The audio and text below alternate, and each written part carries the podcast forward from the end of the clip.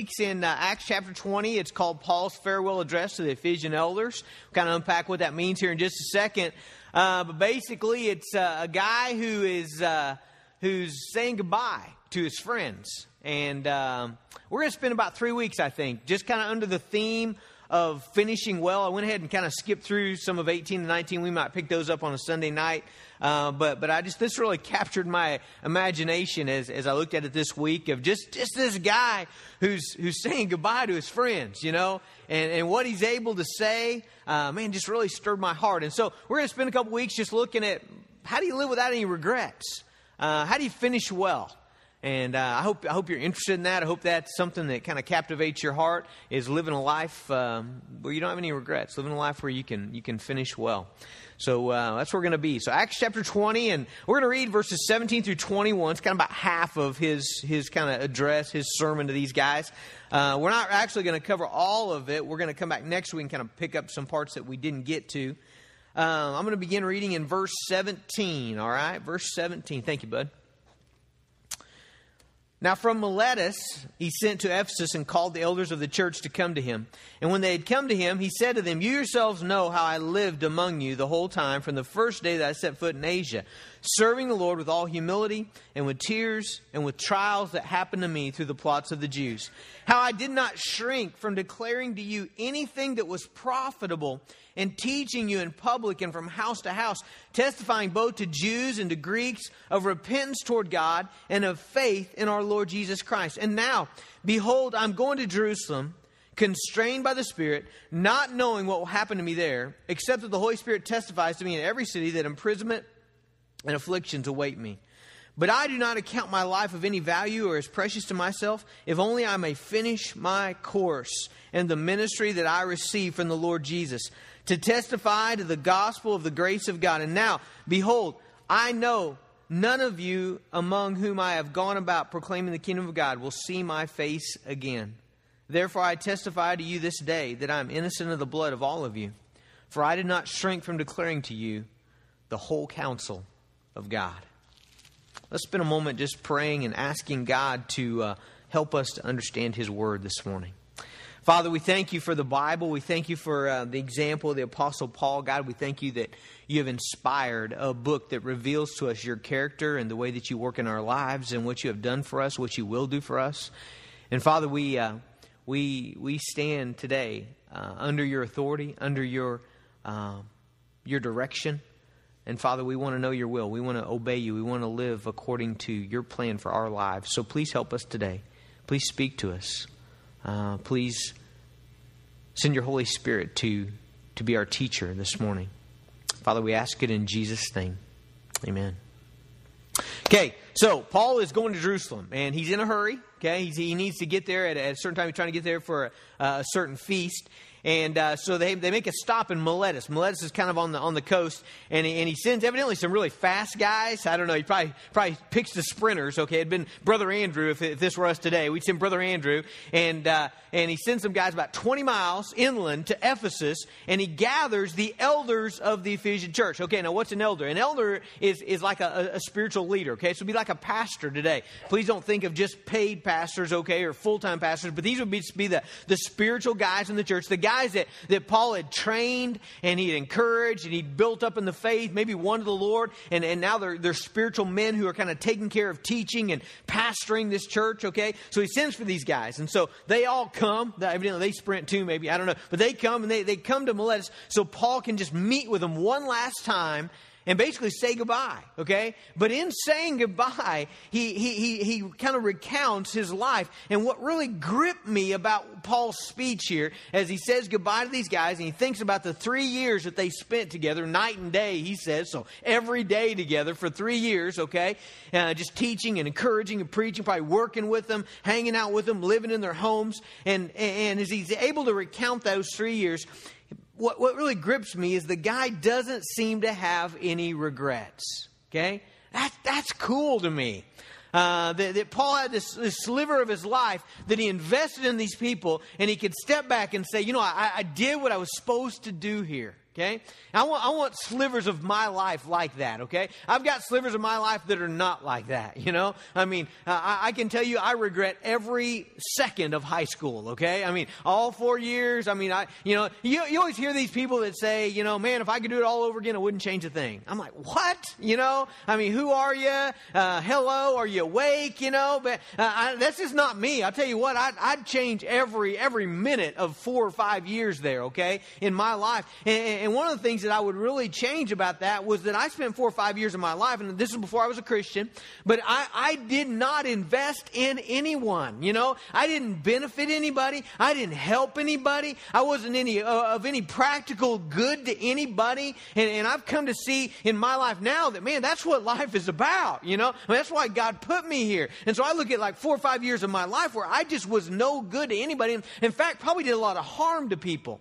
And, so it's interesting to me when Paul kind of recounts his, his time with these guys that he's able to say, man, I don't have any regrets about, about, about the way I lived among you, what I said to you, what I gave to you, how we spent our time together. Man, that's a cool thing to me that Paul could live without any regrets. Now, what, what, we got to be real specific here about what we mean by this. Paul lived in a way that he could feel good about his impact on his friends and, and, and his family, his church family there in Ephesus. Okay, he knows he's never going to see him again, and, and, so basically he's recounting his life. He's recounting how he spent it with them, uh, his impact upon them, and, and he's able to say, you know what? I, I can live with no regrets. Now, can, can you say that? Can you say that about any part of your life? Can you say that about, you know, your friendships here at church? Can you say that about uh, your kids? Can you say that about maybe, maybe just how you're living right now? You know, maybe say, well, I, I blew it back then and, and, and there's forgiveness for that, right? We just take our sins to the cross. We trust in the, in the forgiveness of Jesus. But, but how we're living right now, could, could you say, can you step back and say, okay, I, am doing what I need to do in, in, in the lives of other people? Now,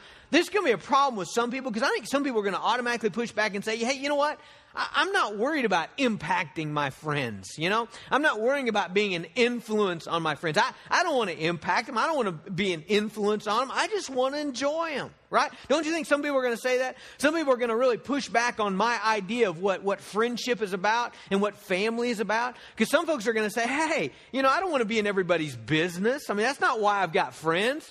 You know, I, have got friends. I don't, I don't care how they live, and I'm not going to judge them, and I'm, I'm not going to push on their lives, and I'm not going to try to uh, urge them in a certain direction. I'm just going to be friends with them. Here's what I would say, okay? And I'm really certain about this in my own life. I think I can prove it to you, Scripture, but here's what I would say you are not that person's friend. That, that's what I would say. You're not their friend, okay? You might be their acquaintance. You might know them, okay? But listen, when you care about somebody, when you, when you, when you want somebody to be blessed, okay? When you're, when you have a, what we would call a Christ in a relationship here at Lincoln Avenue, you want to bless them. You want to protect them. You want to see their lives go well. You want to see their marriage thrive. You want to see their, their parenting relationship really, really be nurtured and encouraged and, and you want to help them forward in their life. We've got a verse that we come back to a couple couple verses all the time here at Lincoln Avenue. They kind of define our small group ministry, and it's in Romans chapter 1, verse 11 and 12. And here's what Paul says Paul's talking about friendship, he's talking about visiting people. And he says, I long to see you that I may impart to you some spiritual gift, some spiritual benefit to strengthen you, to strengthen your life. Verse 12, that is that we may be mutually encouraged you know, he's talking about himself by each other's faith, both yours and mine. You see, that's what should happen in friendships. That's what should happen when you love somebody. That's what should happen in your house with your family. You ought to be giving them something of benefit by being their friend, by how you live among them. You shouldn't just be a taker. Okay? Some people are just takers. It's like, yeah, uh, I'll be your friend. And what that means is, well, you know, hey, if you know you want to go out and, and we'll do this together, and hey, if you're fun, I'll hang out with you. And if I get something out of this, then, then I'll be your friend. That's not a spiritual friendship, okay? We, we ought to love people, and if we love people, we ought to want to impact them. We ought to want to influence them toward Christ. We ought to want to be of some help and benefit in their life. The end goal is to be able to leave these people knowing that we have done something of benefit for their souls, okay? That, that's, that's the way Paul looks at life. That's the way Paul looks at, at his calling, at his friendships, at his family. And, and folks, I think that's the way we should look at it as well. And so, so maybe the bigger, maybe if we could define, redefine our question, maybe, maybe not, are you living without any regret, but are you living without any eternal regret? Okay, so let's add eternal to that. And what I mean by that is, is that you may not regret it right now, but but that, that could be simply because you don't value the right things. You know, I really believe that when, when, when some people tell me, hey, I don't have any regrets about life, I, I believe that they believe that, but, but I also think they probably don't value the right things. You know, I mean, because if you don't value the right things, then that, that messes this whole deal up. You know, if you don't value a relationship with Jesus Christ, the King of the universe, then I, I, you probably won't have any regrets about not reading your Bible to your kids. Right? I mean, is that correct? You know, you, you may live, live your whole parenting life. You know, your kids they uh, leave out of the house and they're gone, and, and, and you, you, never sit down with the Bible. You never you never talk to them about Scripture. Never talk about Jesus, and you may not have any regrets. I mean, you'd be able to live, be on your deathbed and say, you know, I don't regret anything. Well, I think you will, though. you know, I think I think you not having your regrets is, is due to the fact that you don't value the right thing. You don't treasure. You, you, you don't say, man, this is really. I want to give this to you. I want you to be blessed.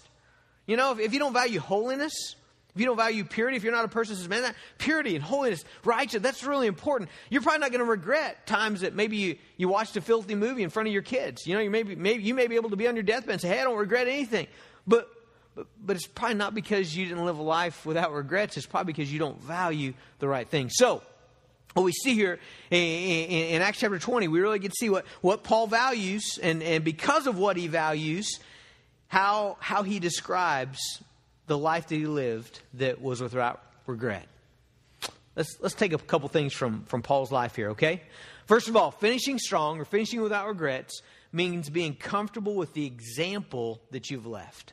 You know what's interesting is that Paul is a preacher, right? I mean, that's what he does. He's a preacher, and, and, what he's best known for is his writings, you know? I mean, we, we've got Romans and 1 Corinthians and 2 Corinthians and Galatians and Ephesians and Philippians and, and 1 Thessalonians and 2 Thessalonians and 1 Timothy and 2 Timothy and Titus and Philemon. I mean, we've got all those books because of Paul, okay? I mean, that, that's kind of his legacy is, is these truths that he imparted, these words that he spoke, and the inspiration of the Spirit of God, okay? And so, so Paul's a preacher, and so you would think that what would really matter to Paul is what, it, what he said. And, and, and we, we get to that here in a minute. But it's interesting that Paul starts not with what he said, but Paul starts with how he lived. Okay? Notice what he says in verse 18. When, when they had come to him, he said to them, You yourselves know how I lived among you the whole time from the first day that I foot, set foot in Asia. So, so Paul begins by saying, Hey, look, you guys saw me. You, you, you saw my life. You, you, you saw how I lived. You saw what I valued. You saw what I, what, what I did with my time. You saw my habits. You saw how I treated people. You saw my relationships. Folks, a person doesn't finish strong if they say one thing with their mouths and their lives undermine everything that they say. Okay? You know, you know what Paul knows here? Paul knows that these guys saw his life.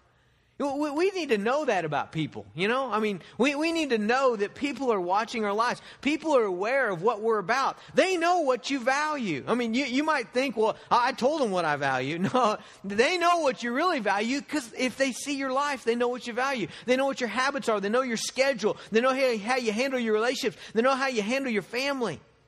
And there's lots of people that completely take the potency out of what they say by the fact that their life doesn't match what they say. So, verse 18, Paul, Paul knows. He, he knows they've been watching his life. And we ought to know the same that people are watching our life. And so, how do you live a life that, that says what you want to say? Well, how, how, how do we, how do we even know that, first of all? Well, how, how do you, uh, here, here's a better question. How do you know what people are going to take from your life? What, what, what, are they going to take from your life? What are they going to What are they going to say characterize your life? And here, here's the real thing, okay? People are going to people are going to know about your life what you continually, habitually, and consistently do. Okay? You see, you don't get a pick. You don't get a pick. You don't get to say, "Well, hey, you remember that one time? It was August fourth, nineteen seventy three. I did that one thing. That's what's going to characterize my life, right there." You know, we don't get to do that. We don't get to do that what's going to characterize your life is the things that you consistently, habitually do. What are those things? Let me, let me give you an example. Okay, um, I was home with my dad a few years ago. This probably been four or five years ago, and uh, I, I, just happened to be out hanging out with him. Okay, so I'm hanging out with my dad, and uh, he, he, had his spray coop. He was trying to get the pump to work on his spray coop. He had this big, big, uh, uh you know, container of, of uh, chemical, and he's trying to get the pump to work. The pump won't work. Well, 14 years ago, when I came to Lincoln Avenue, Ed Evans took me back here by the baptistry, and he showed me how to turn the baptistry on. It's got a little pump, just like the one that was on my dad's spray coop. And, and he said, he told me, he said, you know, he said, a lot of times you'll turn this thing on and it won't work. And he says, here's what I do. And he, we've got this little kind of uh, hard plastic brush in the back. And he says, I just take this and I just whack on the end of it a little bit, you know, and boom, it starts up. And, and it did, it worked. We replaced it about three years ago with the old one. That's how I got it to work. Every time we did a baptism, you know, turn it on, nothing would happen. I'd take that brush, crack, crack, crack, crack. You know, pretty soon it'd start going, you know. And so I'm there with my dad, okay? Now, if you know me, you know this. I can't fix anything, okay? I'm there with my dad. My dad fixes everything, you know. He can't get this pump to work. I, I picked up a crescent wrench and I just tap, tap, tap, tap. The thing started up, you know? First time in my life, I fixed something. Okay, so here's a question. My life, when, when it's over, when I leave this planet, are people going to say, man, that Jason, he could really fix anything? Are they going to say that? I fixed something. I, I, told you, I've told this story publicly now. After today, 350, 300, 375 people are going to know this story. And so is that what they're going to say at my funeral? Man, that guy, he could really fix stuff. No. You know why? That's not the consistent habitual pattern of my life. The consistent pattern of my life is I try to fix something, I make it worse, I call somebody who knows something, and they come and help me, okay? That's the habitual pattern of my life.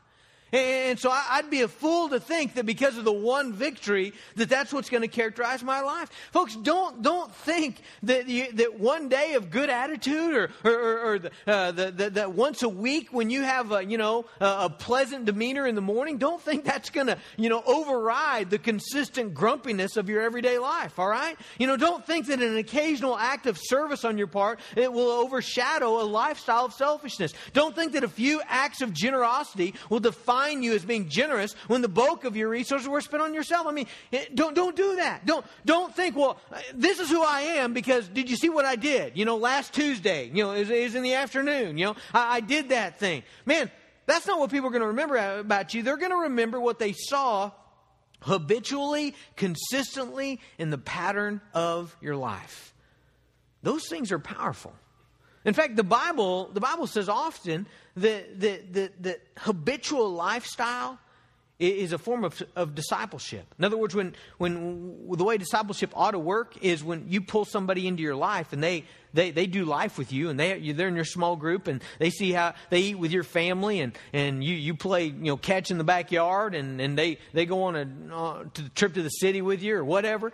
And, and your life ought to be an impact on their life. Jesus said that a lot. John chapter 13, verse 15, he says, For I've given you an example that you also should do just as I have done to you. That's in the passage where Jesus sits down and washes his disciples' feet, you know? And basically he's saying, Look, uh, you, you've, you've been among me and you've seen a habitual, consistent example of me serving you. Now you serve one another.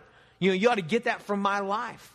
Hebrews chapter 13, verse 7, here's what Paul says about spiritual leaders. He says, Remember your leaders those who spoke to you the word of God. So there, there's a speaking the word of God. But then he says, consider the outcome of their way of life and imitate their faith. Okay, so so in that verse, that verse seven there, there's two things there. He says, remember your leaders, remember what they said to you. But he says also, man, consider the way they lived. You know, consider what you saw in their relationships. Consider how, how you saw that guy talk to his wife and, and, and how he talked to his kids. And consider, you know, when you ate at Pizza Hut with him, you know, every week, you know, what'd you see there? Consider their way of life. What Paul is saying is we say things with our life. And so it's, it's incredibly impactful where Paul here is able to say, You yourselves saw how I lived among you the whole time from the first day that I set foot in Asia. Folks, example is a powerful means of impacting people. It's one thing to tell a guy, hey, Ephesians 5.25 says, love your wife as Christ loved the church. Man, it's another thing for that guy to see you do that. That's a powerful thing. So, what they see in Paul? Okay, so they, they looked at his life. What they see in him? Well, he tells us here. Let me read verse 18 again. When, when they'd come to him, he said to them, Yourselves know how I lived among you uh, the whole time from the first day that I set foot in Asia. Verse 19, serving the Lord. Let's stop right there. Serving the Lord. He says, he says, You saw.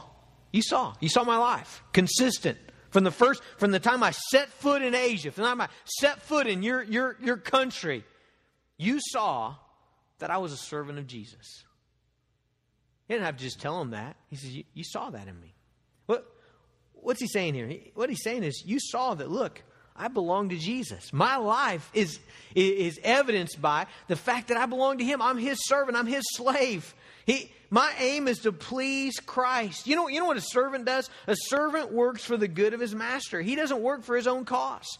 Uh, I mean, we don't know much about being a servant or being a slave in our day, but, but I think we can, we can understand that's what a slave does. A slave is not about his own business. He's not out doing his own thing. He didn't wake up and say, you know what, I'm going to go to the bank today, get a loan, start a small business, start a fruit stand on the corner, and I'm, I think I can make that work. He doesn't do that. You know, he can't do that. You know why he doesn't do that? Because a slave is not about his own thing. He's about his master's thing. and, and Paul says, you saw my life. And I gave you tons of evidence from the first day to the end to tell you I'm a servant of Jesus. And what does that mean? I was about my master's business. I was about the cause of Christ. The cause of Christ is very clear in the scriptures. He came to seek and to save the lost and to make them holy by conforming them into his own image. Okay? The, the, the, the, the, purpose of Christ is to glorify himself through the transformed lives of others. And so if you're a servant of Jesus, you're working toward that.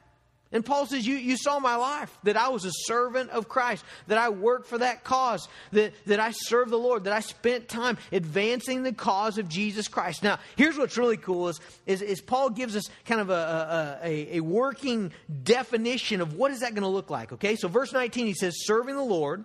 And then he goes in and adds some, some uh, adjectives here, or some descriptive words that, that, that help us understand what does it mean to be a servant of the Lord. Okay, the first one in verse 19, he says, serving the Lord with all humility. With all humility. Let me read you a verse out of Philippians. This is a favorite one of mine. We memorized this this year in Team Kids uh, with our, our students. Philippians 2, verse 3 says, Do nothing from rivalry or conceit, but in humility count others more significant than yourselves. Let each of you look not only for his own interests, but also to the interests of others. Man, do you see how that's so crucial? If you're going to be the kind of person that in your relationships and in your friendships and in your family, you do people spiritual good, you benefit them, you live in such a way where, where you help them become who God wants them to be, you help them not to sin, you help them be the people God wants them to be. Man, if you're going to do that, you, you got to employ humility. Because you know what humility is? Humility is, is being, being all about the bigness of God and not the bigness of you. You see, the bigness of you gets in the way every time. Man, it just it trips you up, and you you. I, let me. I, I was thinking about this. I never regret the humble times in my life. The times where in my relationship I'm focused on the needs of others, and the times in, in my marriage where I'm focused on Emma and, I, am not, I'm not focused on me and what I deserve and, and, and you know, what, that I didn't get and I'm doing too much work and you're not, the, the times when I'm just focused on Him, the times when I'm focused on the needs of others, the times that I'm focused on God, I never regret those times. Never. Isn't that cool? I always regret prideful times. Always. When, whenever I well up on the inside and say, hey, hey, you know what? I don't deserve that. And hey, you know what? I think I'm carrying a little bit too much of the load here. And hey, have you noticed nobody else is doing that? I always regret those. I always. Anytime pride wells up in my life, I guarantee you there's never a time where I've not later said, man, I was stupid. I wish I wouldn't have made a fool of myself by being prideful. We go out to eat with people. I never regret focusing on that other family, asking them lots of questions. Man, what's your life about? Trying to encourage them. I always regret when I talk a lot about myself. you, ever do that? I always do. I always, you know, I get started on this story. And, let me tell you about me. Let me tell you what I did. Let me tell you about, you know, and I'm walking out of the restaurant thinking, man, I wasted that. I don't think I did those people any good. You know, they didn't. They didn't need to hear in detail about my my bike ride. You know, I'm sure they're really edified now. Uh, here's what I'm telling you I always regret pride, I never regret humility. That's a great, that's a great rule of thumb, isn't it? Just, just as far as living without regrets. Paul says, I serve the Lord, but I did it with humility. You know, humility means you don't get to pick who the others are in your life, you know? Being other oriented. Humility means you don't get to pick those. You, you see, here's let me give you some telltale pride signs. And whenever you see this, you know you know pride's around the corner. When, whenever you see yourself picking out people and saying, I'm not going to help them. They irritate me. They're out. You know, I, I already minister and serve to these people. That one, no. You know, okay. When, whenever you see you do, yourself doing that, that, that's a prideful thing. When, when it, whenever you see, whenever you see yourself being about you, it's a telltale sign of pride. So Paul says, I serve the Lord. You saw it. He says, I served with humility. Notice what else he says. Look in verse 19 again. Verse 19 again. He says, uh, serving the Lord with all humility. And then he says, and with tears. Okay? Notice that. And with tears. Paul says he served the Lord with tears. Man, I tell you what, if, if, there's, if there's one part of this message here that, that I am most greatly convicted about, it's those words right there.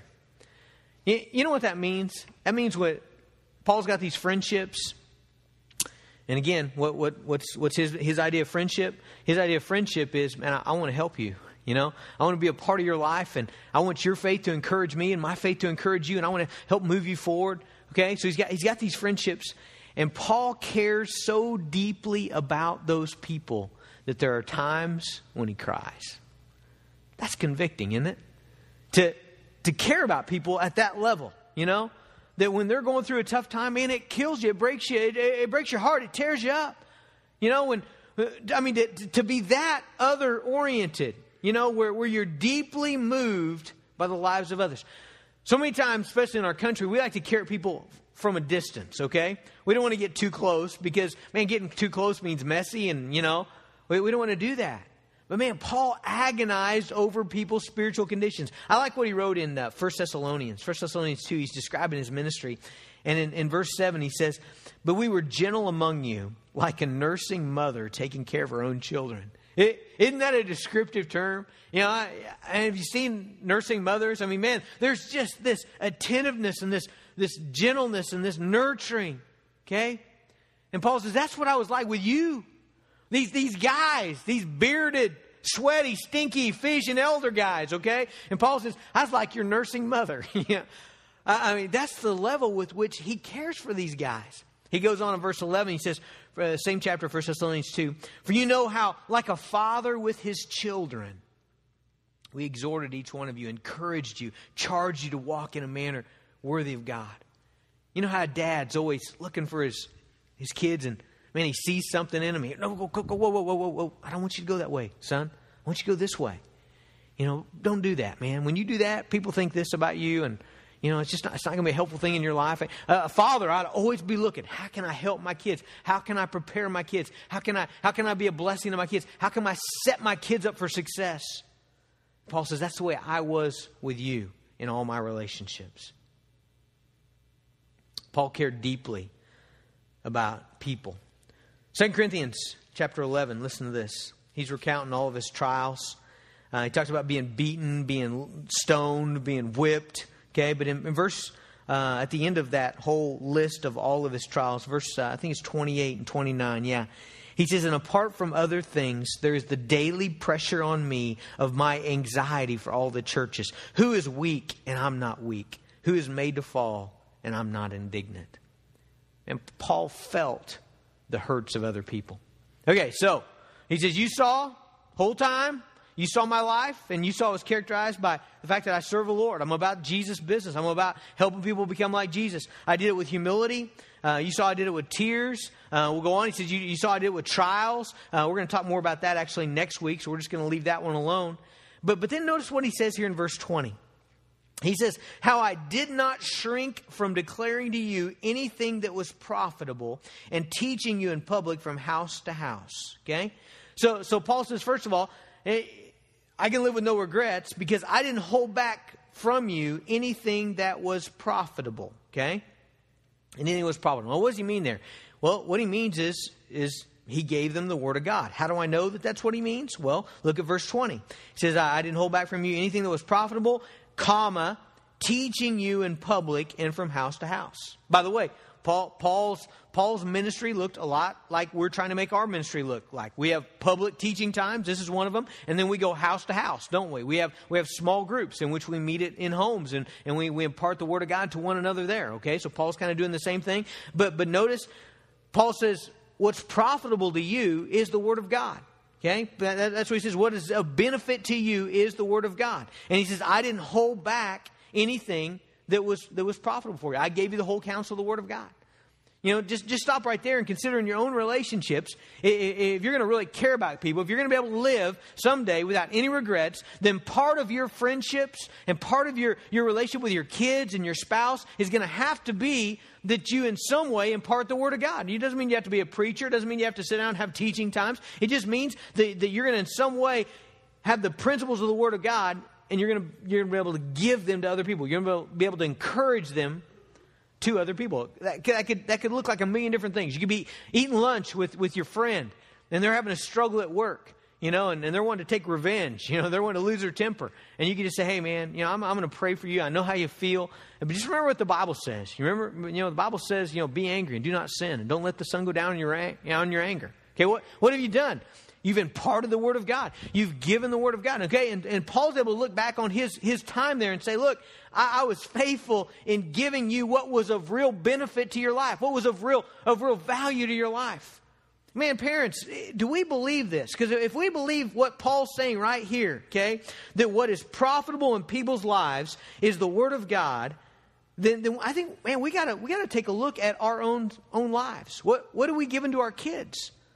Because I know parents, and parents want to give their kids every possible benefit in life. We started our last soccer season in uh, whenever that was, September, I think it was, and, and Avery had her first game. And, and, you know we're, we're, we're not a very prepared people a lot of times and so you know that morning we're looking for soccer shoes you know and uh, and and the ones she had were too small. But man, we've got some great people in our life that have always you know given us their hand me downs and stuff, and so we had a couple to choose from, you know. But and so we got her some that that, that were not too small, but they were a little big. Okay. Well, that first game, Avery's out there running. She's doing fine, you know. But Emma kind of perceives that she's not doing as good as she could do, you know. I mean, it seems like the shoes are bothering a little bit. You know what we had to do? Between games, we had to drive like maniacs to Hibbett Sports, buy new soccer shoes that fit just right, and drive back. You know why? Because parents are really concerned. I want my kid to have, I want, I want them to have everything they need to be able to succeed, right? That's what we want. Well, you know what Paul says? He says, I didn't hold back what was profitable to you. And what is profitable to you? New soccer shoes? Uh, maybe. Eh. I'm sure it increased her speed by, you know, half a second, something. I'm sure there was some benefit. That's what I tell myself. But you know it's really profitable to Avery? She have the Word of God. What's really going to be a benefit in her life? What's really going to bless her? She has the Word of God. Now, now, why would Paul say in verse 20, I didn't shrink from declaring to you anything that was profitable? Why would he say, I, I didn't, I didn't pull back from declaring to you anything that was profitable? Why would anybody pull back from, from giving people the Word of God? Actually, he says it again. No, no, let, me, let, me, let me take you to uh, uh, verse 27. I did not shrink from declaring to you the whole counsel of God. You, you, know why, you know why people would pull back from declaring the Word of God to their friends? Because there's stuff in this book that's really uncomfortable. Did you know that? I mean, there's stuff in here that really makes people squirm. You know, I mean, there's days where it's a joy to preach, and there's days where I'm like, everybody is going to hate me when I say this.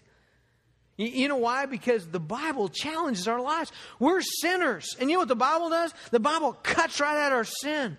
By nature, we're idolaters. We want to make gods of all these things that aren't gods. And the Bible, the Bible attacks our idols and it kicks the legs out from under our false gods. And it challenges us to tell ourselves, uh, to, to enable ourselves to continue to do the things that, that God wants us to do. And, and Paul is able to say, look, I didn't pull back from giving you the whole counsel of God. That's what verse 27 says. I didn't shrink from declaring you the whole counsel of God. Everything in here. There's things that are completely unpopular. Nobody likes election. Nobody likes election. No, nobody likes that. No, nobody likes predestination. Everybody hates that. You know, there's this groan whenever we come, out, come to it in the Bible, you know. Nobody likes what, what Jesus said about divorce. I mean, no, no guy, man, Wednesday night, man, we hammered on, on Matthew 5 what Jesus said about lust, man. No guys like to hear that. I mean, there's just things in the Bible that nobody wants to hear. And Paul says, look, I loved you enough and I trust Jesus enough that I gave you the whole counsel of God. I didn't hold back anything. You know, Paul wasn't a one bullet preacher. Man, I, I don't want to be a one bullet preacher. There, there's guys like that, and, and I never see their ministry strive. You know, they, they have this thing that they really love in the Bible, and they just hammer it all the time, okay? I could be that. It'd be really easy for me to Christ in a relationship, everything, every week, you know? I mean, get, I really like, I like that part of the Bible, okay? And never preach on harder things. And, you know, that's one of the reasons I preach through books, because it makes me preach everything. There's guys that are just evangelistic and they do a great job, but you know what? If they, if they never talk to their people about personal holiness or forgiveness or uh, uh, loving your brother, you know, uh, the, their people suffer because we need the whole counsel of God. And so Paul says, I didn't shrink back from giving you the word of God. And so let me tell you, folks, if you're going to be able to say someday, I lived without regrets, then you're going to have to, in some way, learn to communicate God's truth to the people you care about in your life. Do you have to preach sermons? Please don't. It'll be really awkward, okay? For you to be at Taco Mayo with the kids and say, "All right, guys, I've I've I've I've got a sermon for you. I've got 3 points. Everybody sit down," you know? It'd be a lot better if just in the natural course of your life you you give people the word of God. You bless them with God's truth. But please don't think, I, I got a hammer on this please don't think that if you never communicate God's truth to people that you really love, you, you've not done for them what they needed from you. How do I know that? Well, look what he says in verse 26. He says, Therefore, I testify to you this day that I am innocent of the blood of all of you. For I did not shrink from declaring to you the whole counsel of God. What, what does he mean? I'm innocent of the blood. Are they all bleeding here? Is that, what, is, that is that what's happening? You know, he's looking around, they're all bleeding. And Paul's, I didn't do it, you know. What, what he's saying there, blood represents harm. It represents people being harmed, obviously, right? You see blood, you know somebody got harmed. It represents God's judgment. It represents people perishing, okay? And, and you know what Paul's saying? Paul's saying, look, if, if, if, you, if you perish, and if you're harmed, and if you go the wrong way in your life, and if you twist off and, and you don't trust Jesus and you don't live for Jesus and you, you, you suffer eternally for that, Paul says, that's not on my shoulders. You know why? Because I've spoken the truth to you. Here's the thing I can't make Haddon follow Jesus. I wish I could, but I cannot make him. I can't make him. At some point, he's going to do what he's going to do. Okay? But, and he knows this, whatever he, if he twists off and does the wrong thing, he will never be able to say, My dad did not tell me. He will never just be able to say, you know, my dad didn't speak the truth to me. He won't be able to say, my dad didn't share the gospel with me. He won't be able to say, my dad didn't tell me about Christ and about the Spirit of God and about the cross and about forgiveness. He won't be able to do that. I mean, I feel I've not done it perfectly, but I, am innocent of the blood of my kids. I think I'm innocent of your blood. I, th- I, think I've tried really hard every week to tell you the God. Have I always preached interesting, compelling sermons? No. Many of you sleep. I, I see that. You know, I know some of them bomb. But have I been faithful to give you the gospel? I think I have. And, I mean, that's a big deal. I got called yesterday to, to go visit a guy. Guy's dying. He probably won't make it another week. Never spoke to him before in my life. I sit down by his bedside. His family's gathered around. And I said, Look, I said, I, you know, I know you don't know me, and, and I hate to be presumptuous, but I said, I, I got to tell you some things. And I, and I got to tell them to you for you, because I, cause I care about you, and I want you to know them, but I got to tell them to you for me. Because I said, honestly, sir, I, I don't want you to slip into eternity, and I don't want to live with the fact that I was here in your home, and I didn't tell you these things. And he listened. I was glad he did. And, I got to share with him. I, I, I, don't know where he's at. I really don't know him very well. But I, but I got to share the gospel with him. Man, I don't, I don't want to over dramatize this, but don't be guilty of people's blood. That's, that's serious, isn't it? If you're going to live with no regrets, I think you got to be a person that, to the best of your ability and to the best of your opportunity, you, you told people about Jesus. If you haven't, I think you're going to have some things to regret. There's going to be a day when uh, we're not going to see each other again. And you're not going to see each other again. That day's coming for everybody, you know. It might be in death. It might be we move, you know. and there may be a day where God moves you or God moves me or God moves somebody, you know, and and, and have we lived with no regrets? I want to. I want to be able to be in heaven someday and look back and say, I didn't do it perfect. I, Paul's not saying he did it perfect, but, but he's saying, man, I, my life, my life was consistent with what, with what I said. And I lived a habitual life of, of serving the Lord in humility, really caring about people in tears, through trials. And, and I didn't hold back from sharing God's truth, from, from giving someone, people, the people in my life, things that would benefit them and help them move forward. I think that's what friendship's all about. Let's pray together.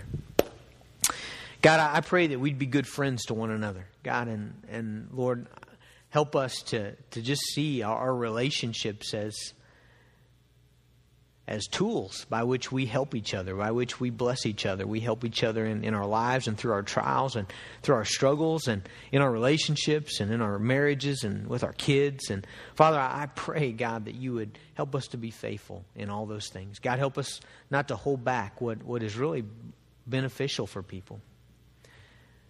Father, I pray that you'd help us to live a consistent life. Lord, show us. God, one of the things we, we ask you to do today is show us. God, show me. What, what are the things that characterize my life? Lord, I, I may not even be looking at my life right. And so, Lord, show me. What, what are the things that, that other people see in me day after day after day after day? And God, I, I pray that those things are, are helpful. God, that they're, they're things like serving you. Father, speak to us today. Bless us as we go. In Jesus' name, amen.